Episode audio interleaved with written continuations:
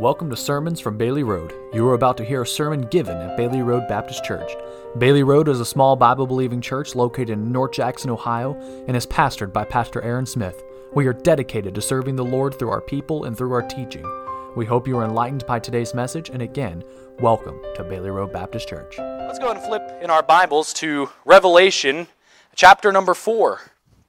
Revelation chapter number 4. I ended the service this morning with a question Is he worthy? Is he worthy? Uh, my typical routine of,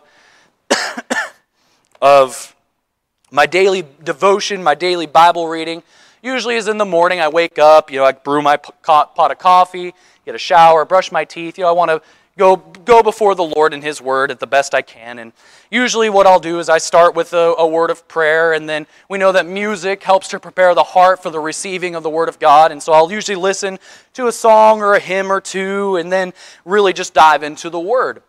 Well, few I, I knew that Pastor was going to be out of town for a few few weeks now, and as I started to prepare, uh, you know, I prayed, God, if I want you to give me the words, I want you to give me uh, the direction on where you want me to go. And before I got to here, I was thinking about we're going to preach on first in First Corinthians chapter number one. We're going to preach on the foolish Christian. I was going to call you all a bunch of fools, and God decided otherwise. And as I was listening to the music the one morning, I said, God, well, if this isn't where you want me to go, where do, where do you want me to go with this message? And West Coast Baptist College just released a new album with their choir, and it's entitled, Is He Worthy? And the last song, the titular song of the, of the uh, album, state, or is, is, is a constant question of, is he worthy? And it's always a, it's a question and response. And each time that there's a question of, is he worthy? The response is, he is. Is he worthy?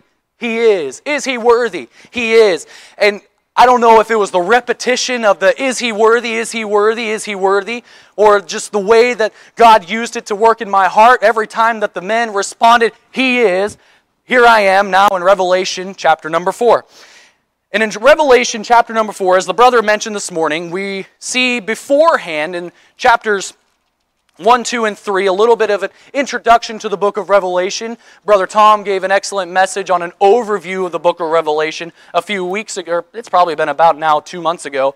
Uh, that's going to be going up on the podcast here in a little while, or you can go and watch it on YouTube. It was very good. And he kind of gave an overview of the book of Revelation, and in that, he explained to us how in the first chapter we have John uh, the, the apostle being visited by Christ and giving, starting to give this revelation of what is to come. We start seeing the letters to the seven churches. Each of those churches were real places that John was writing to. And as the brother said this morning, each of those churches and a lot of beliefs and a lot of uh, theolo- theological thinking think that those are ages that we've gone through.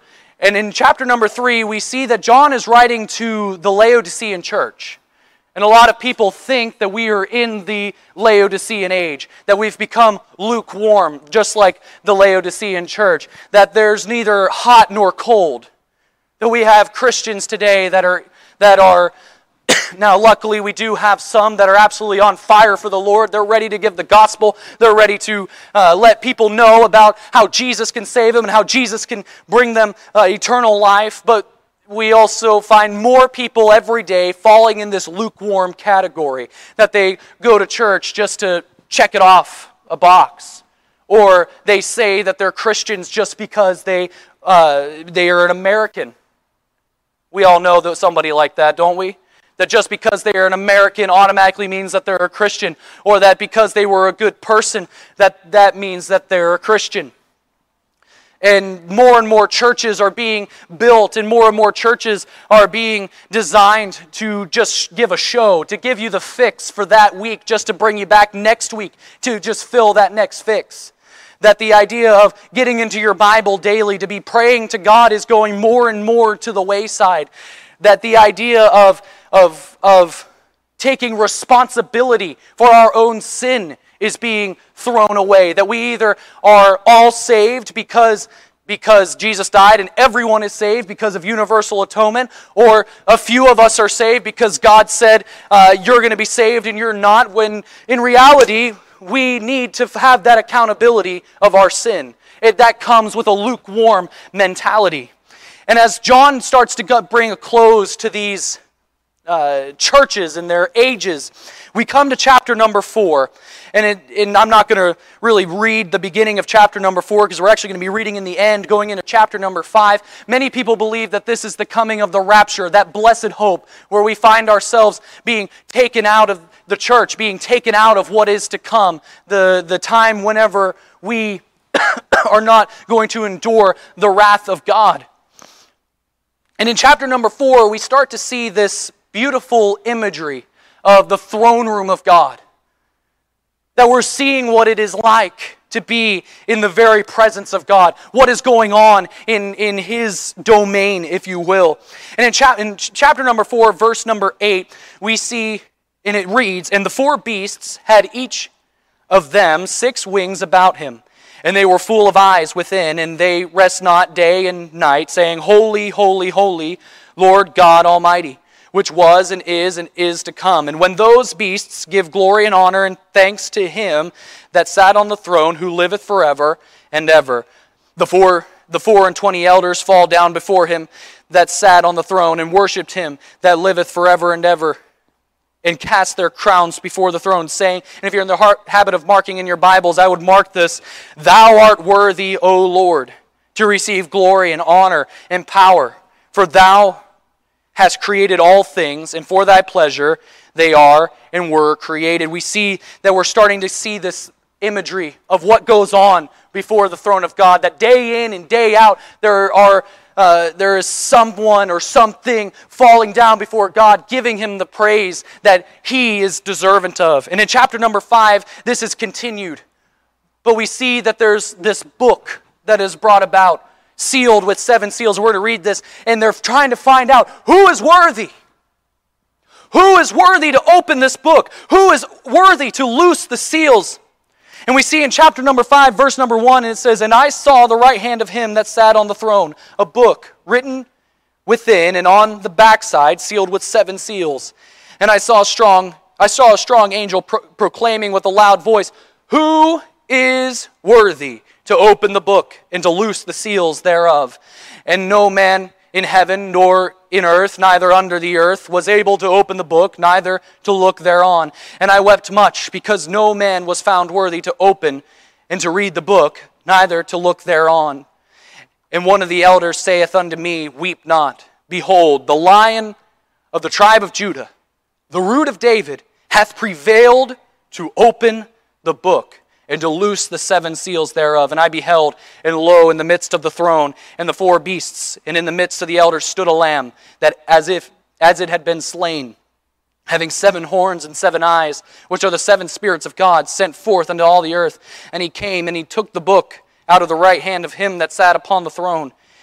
And when he had taken the book, and the four beasts and four and twenty elders fell down before the Lamb, having every one of them harps and golden vials full of odors, which are the prayers of the saints. And they sang and they sung a new song, saying, and if you're in the habit of marking in your Bibles, I would mark this Thou art worthy to take the book and to open the seals thereof, for thou wast slain and hast redeemed us to God by the blood out of every kindred and tongue and people and nation, and hast made us unto our God kings and priests and we shall reign on the earth. I'm going to stop there for the sake of time. But in this throne room, in this throne room, we have, we have beasts and elders falling down before the Father and his throne. And all of a sudden, there's this book that no one can open. And John is so overwhelmed by the fact that nobody is worthy, nobody is able to open this book. And he's weeping. He's weeping. He's so overcome by emotion because nobody can do it. And one of the elders looks at him and says, But wait, there's more. And all of a sudden, there's a lamb that had looked as he had been slain who was able to open the book. Let's go ahead and bow for a word of prayer, shall we? Heavenly Father, we just give you praise for who you are and what you've done this week at Vacation Bible School through Neighborhood Bible Time. That we saw souls being saved, children understanding understanding their nature that all of us share. Father, I just pray for those children that accepted you as their personal Lord and Savior. Continue to nourish them and grow them. If they don't have a church home, help them to find one that will help to grow them into your, into your witnesses, into your people. Father, we pray for this service. We pray for this message. I pray that you continue to hide me behind the cross. Take Trevor Ulrich and put him aside and let you speak through. Father, I just pray that your words are what are, are, what are shown and that you are glorified, for we know that thou art worthy. Father, we just give you all the praise in your Son's holy and precious name. Amen. Amen. So we see that word worthy. What does that mean to be worthy? Webster defines worthy in 1828 as deserving such as merit, or deserving such as merit, having worth or excellence. You know, it, man oftentimes does, defines worth in a person by their actions and what they do. Many times when you're in the military, they, when they start off, in order to be found worthy as a soldier, they go through their basic training. Where, you know, the one evangelist Alex was explaining to us what he went through when he was uh, when he was becoming an airman, when he was joining the Air Force, and how whenever he got there, how he just all of a sudden was screaming and running. And his first night, somebody came in the next morning into his barracks screaming and yelling just to wake them up. And if they weren't ready in a certain amount of time, they were, you know, going to be running or some sort of punishment. They were, they were breaking them down to become worthy of the uniform. That we, I think of even kids. I don't know if they still do these anymore because I know we live in a world that kind of frowns upon it, but they little boys having the no girls club. You know, the girls have cooties, so girls can't come in, right? You know, I, we had some of them whenever I was in uh, in school. It was called Cub Scouts, but um, but you know they have different worth. They have they look at who you are to determine if you're worthy. I know personally, whenever I was there was one time in my life where I had to be determined if I was worthy. In scouting, we have what's called the Order of the Arrow. I've mentioned it up here before. It's Scouting's National Honor Society. And if you ever see a young scout with, with a white sash and a red arrow, that means that he was found worthy to wear that arrow. The first, there's three honor levels. The first one, called an arrowman, you are voted on by your troop. Your troop sees the works as you as a scout, and they say, okay, you're 13 years old. You're a good scout. A lot of times it's you're a good man, or not a good man. They're not men yet. But uh, they're, they're a good friend or whatever it may be. So they vote them in, and then they have to go through what's called an ordeal, which is uh, a list or a, uh, some tasks that, people, that these kids have to go through in order to uh, show they're worthy to the lodge which are things that most of the time young teens don't do. And once you're in, and you're in for 10 months, then you decide if you're worthy of the next honor level. It's called the brotherhood. You have two bars. Now, if you ever see, a, once again, a white sash with an arrow, but this time it has two red bars. That's the brotherhood. That's something that you decided that you were worthy, that you were ready to go forward in, into the order of the arrow, that you're ready to give your life to the, the in dedication to this organization, that you're ready to be the scout among scouts. You know, Paul says that he was a Hebrew among Hebrews. Well, you're a scouter among scouts. And from there, you start doing things in the lodge. You start taking uh, leadership roles. You start going every week to, um, to different uh, lodge events. You start going through these ordeals as a guide or what they call an Elangomat. Uh, it's a fun Indian or Native American word for, for guide or friend. You start going through these ordeals again and again and again with these new scouts coming in. And you're just trying to prove your worth for the third step. If you ever see uh, a young man or even an adult, so I didn't get I didn't get this far until I was 18 years old. It's a white sash, red arrow, two bars with a triangle in the middle. And that represents the vigil honor. Vigil means prayer. It means that you have been ready and that you have shown yourself worthy to other vigil members, to other people who have been through each and everything for two years. You have been a brotherhood member. Now you have exemplified the scout oath and law, and you're ready to live by it. You know, there's a, I think they say it's 4% of scouts get to Eagle Scout, and even a single percent of Eagle Scouts get to the Vigil honor.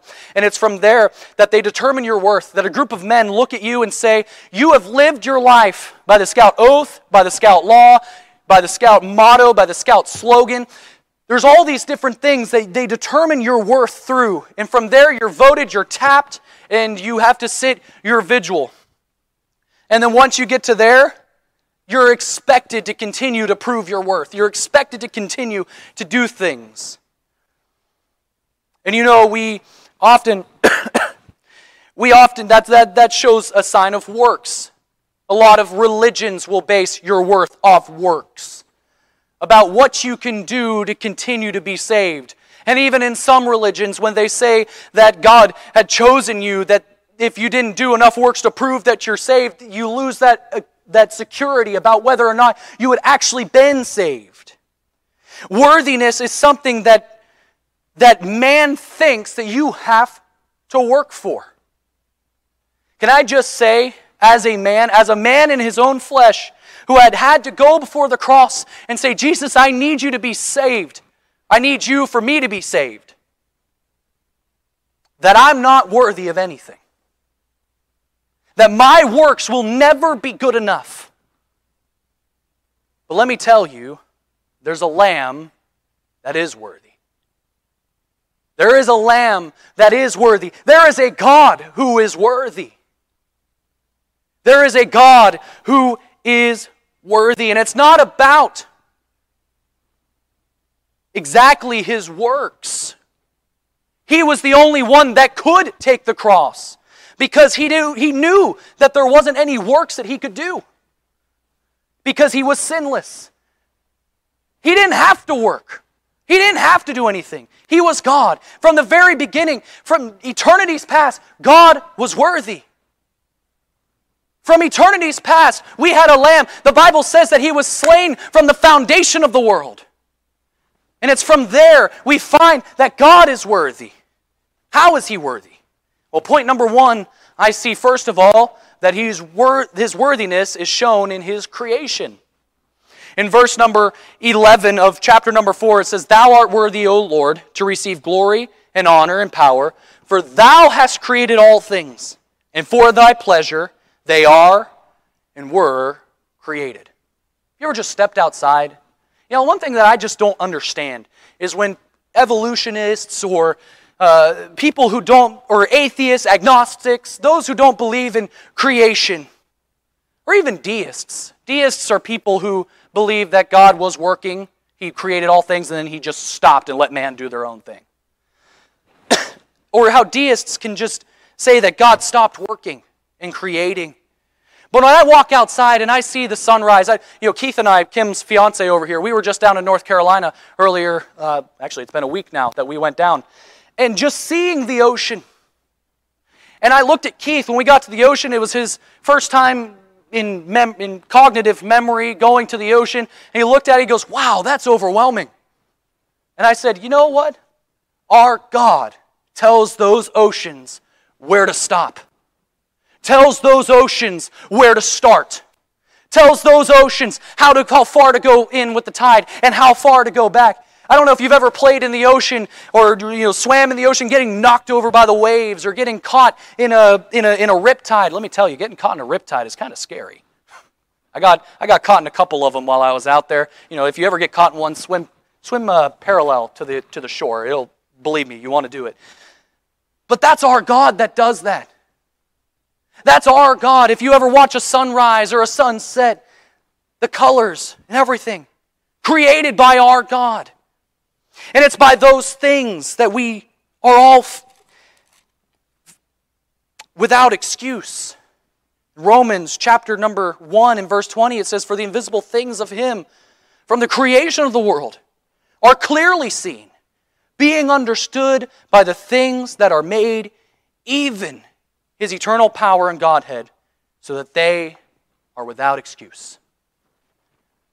From the creation of the world, we can just look outside and know that there is a God, that there is a creator, that there was one that was worthy to create all these things. And for that being said, I was going to mention it this morning because of how my how my throat was. You know, I'd woken up with, with a sore throat and I couldn't really talk, and it was still kind of crack, crackly whenever I got here to church. You know, in the book of Luke, Jesus says that immediately, immediately, if every one of us stopped praising God's God, the rocks would cry out. The rocks would cry out.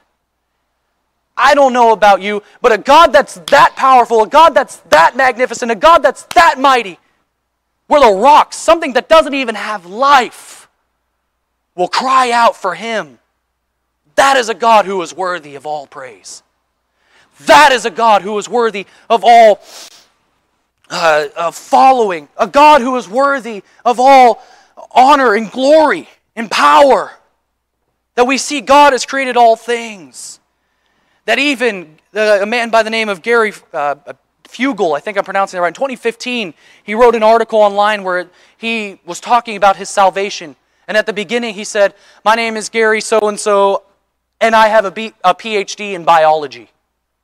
Now, you don't hear that too often in Christian circles that they have a PhD in biology. Well, when he had gotten his PhD, he was an, ag- he was an atheist, devoutly, to the point where he couldn't see how there could be a God in a world that they view as chaotic.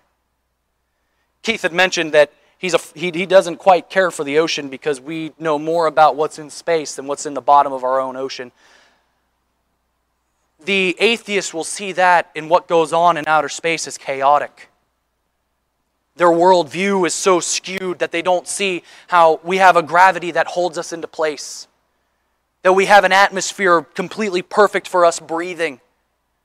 And this, this Gary uh, Fugle said, I was personally swayed from atheistic reasoning, not by scientific data, but by an overwhelming sense that the mechanistic descriptions could not account for all I perceived about existence.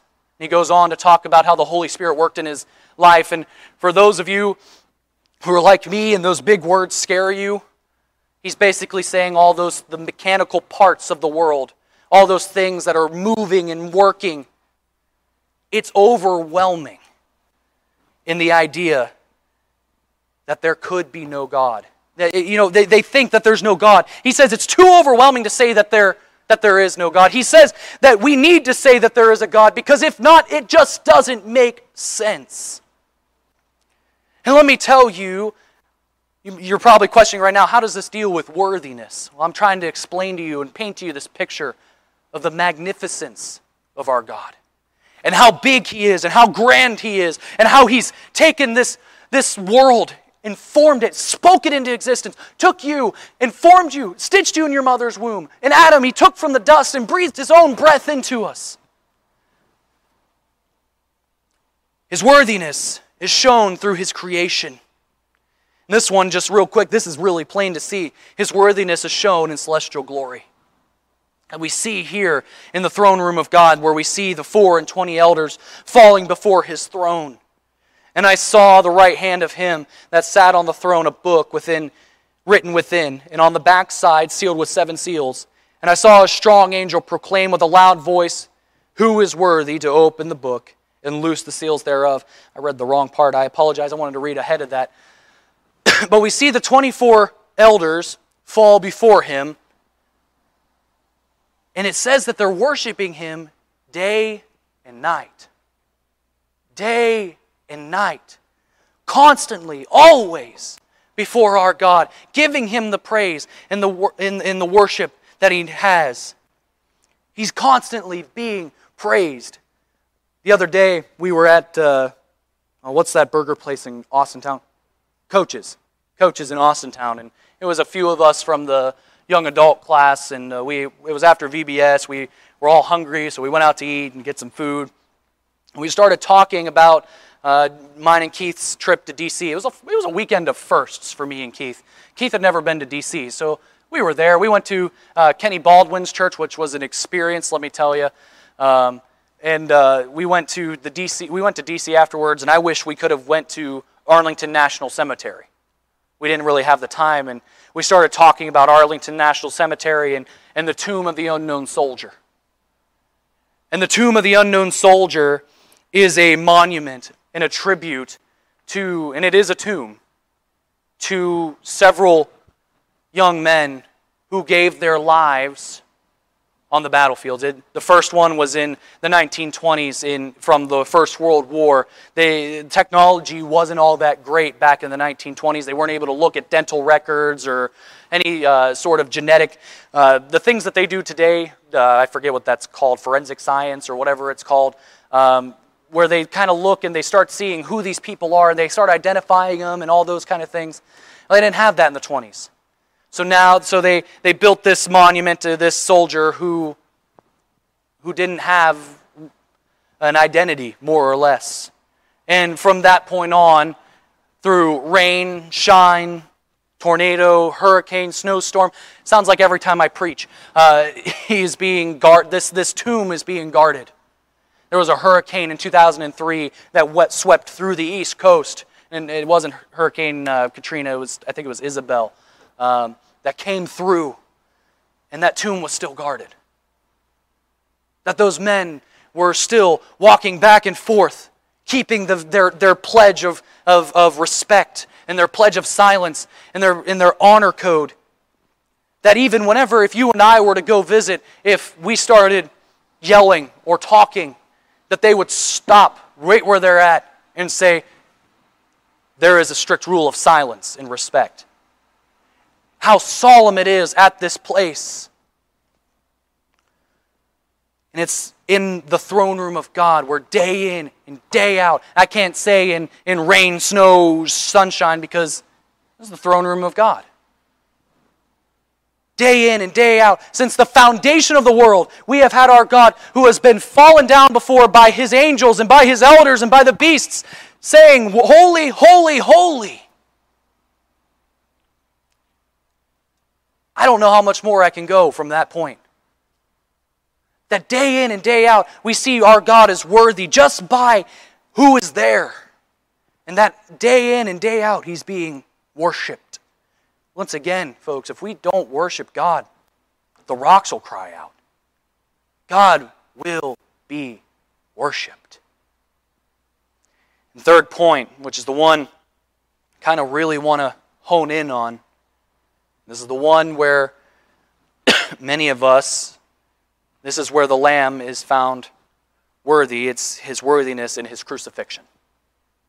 In his crucifixion, in his, or you can say in his sacrifice, or in his in the slaying of the lamb or in his blood atonement. But in chapter number 5, I've already read that part there, and it says, And no man in heaven, nor in earth, neither under the earth, was able to open the book neither to look thereon.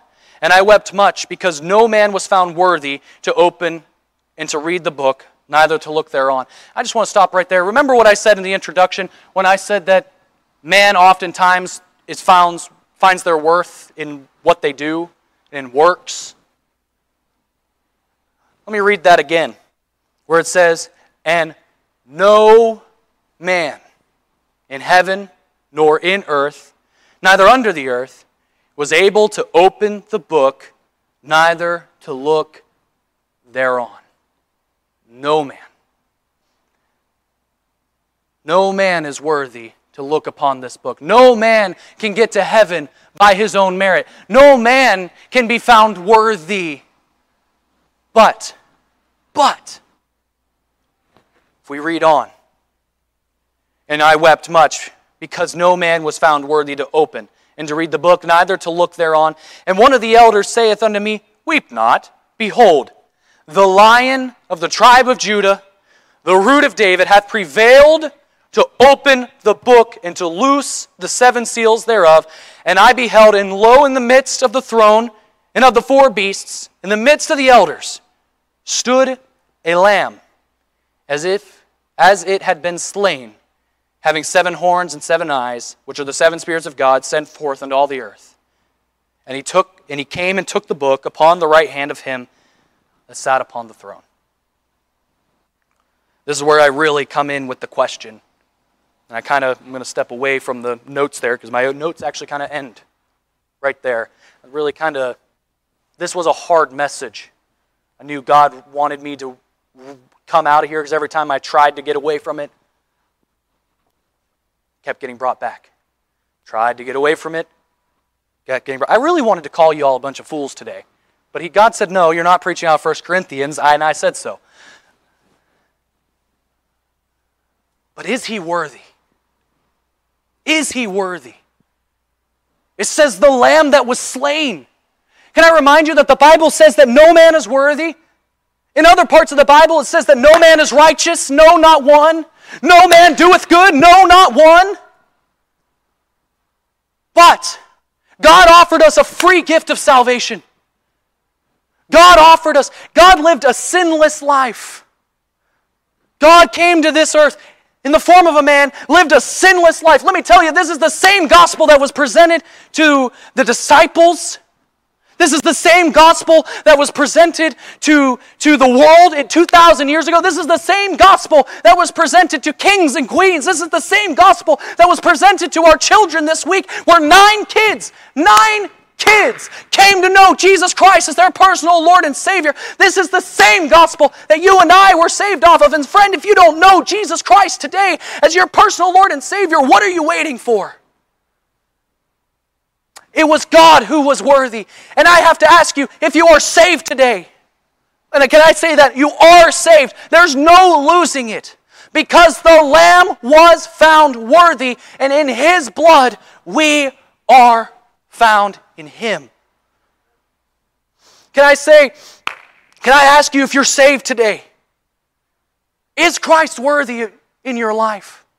What are you doing on outside of this place? You know, we're recording and uh, you know doing the live stream, but I really want to talk to the members here at Bailey Road Baptist Church. I don't mean to meddle or anything like that, but I want to talk to your hearts. I really want you to just kind of listen and to really ponder on your hearts on what is it mean what it means for Christ to be worthy in your life. When God calls you to do something, what do you do? Do you just push it aside and say, I don't want to?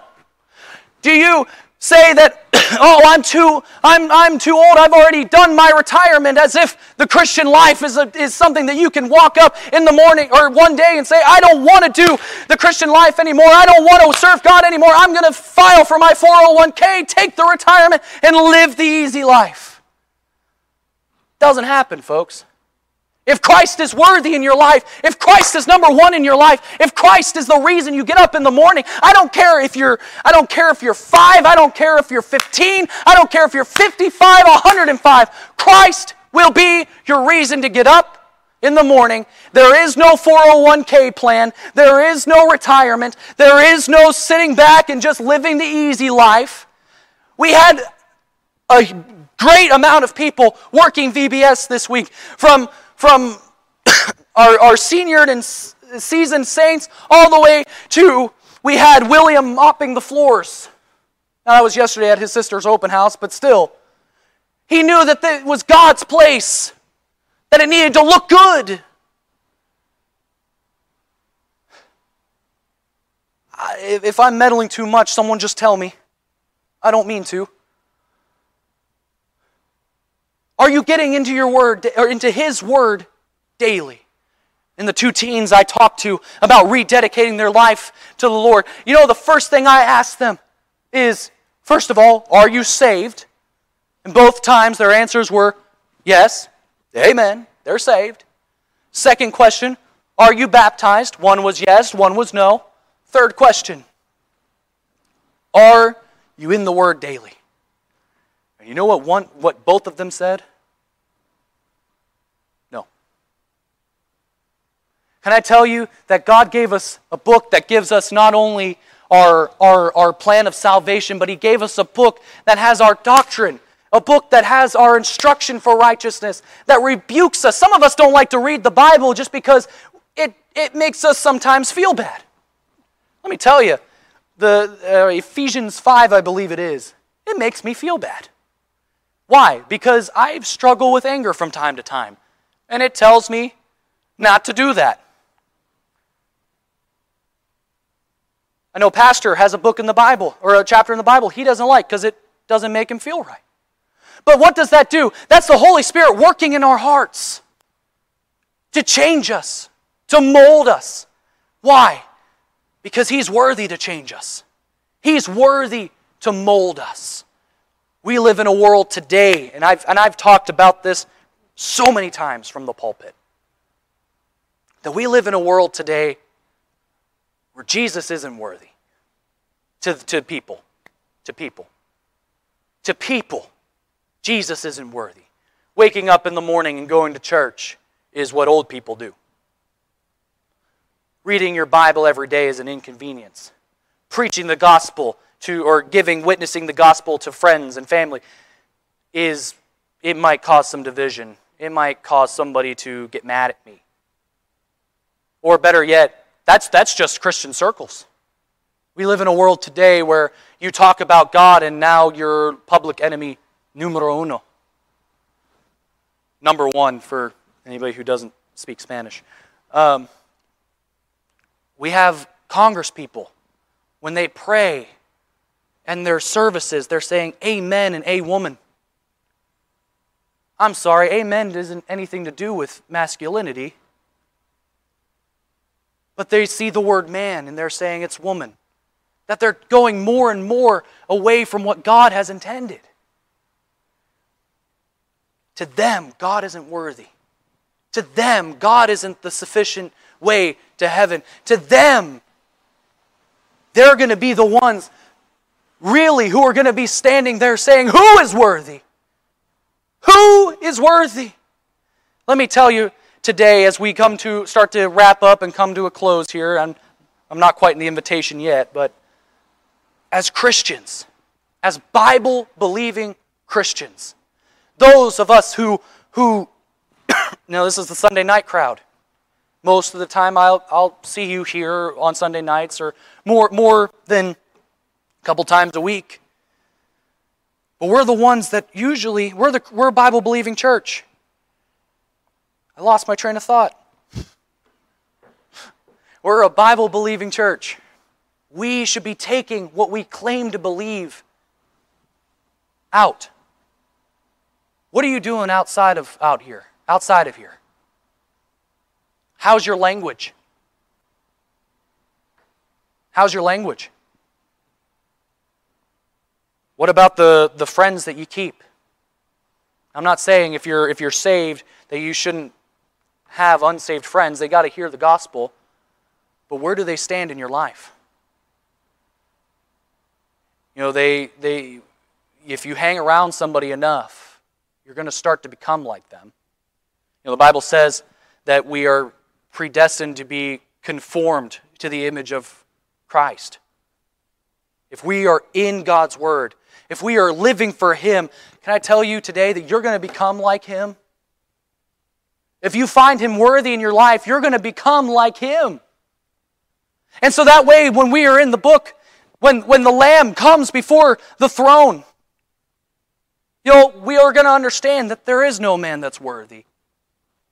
We're, gonna, they're, they're, we're still going to see who is worthy, who is worthy, who is worthy. But right now, right now, we can go to the world and tell them who is worthy. The question I asked is he worthy? And as we go here shortly into this time of invitation, I ask you, is he worthy in your life? Is there something that you're not giving up because of your pride? Is there something you're not giving up because you're afraid that you're going to upset somebody? Or how it makes you look? Is there something in your life that you haven't given wholeheartedly to the Lord? God calls for all of our surrender. What are you doing? Are you at church just on Sunday morning to check off a box? Are you reading the Bible uh, just to say that you did your duty as a Christian? Is your prayers, are they just the, the vain repetition? God is good, God is great, let us, I can't remember the whole thing, the whole, the thing that we teach our kids. Is that all that we're doing? Did you just come to VBS this week just because, eh, why not? I had nothing else to do. What are you doing? Is God worthy in your life. We just had nine kids saved this week. I say that again. We just had nine kids saved this week. You know, every angel, every angel in heaven rejoiced for those children. A God who has, a God like that, let me tell you, He's worthy of all praise. He's worthy of all power. He's worthy of all honor and all glory. And as we come to this time of invitation, is he worthy in your life? We'll have every head bowed and every eye closed this evening.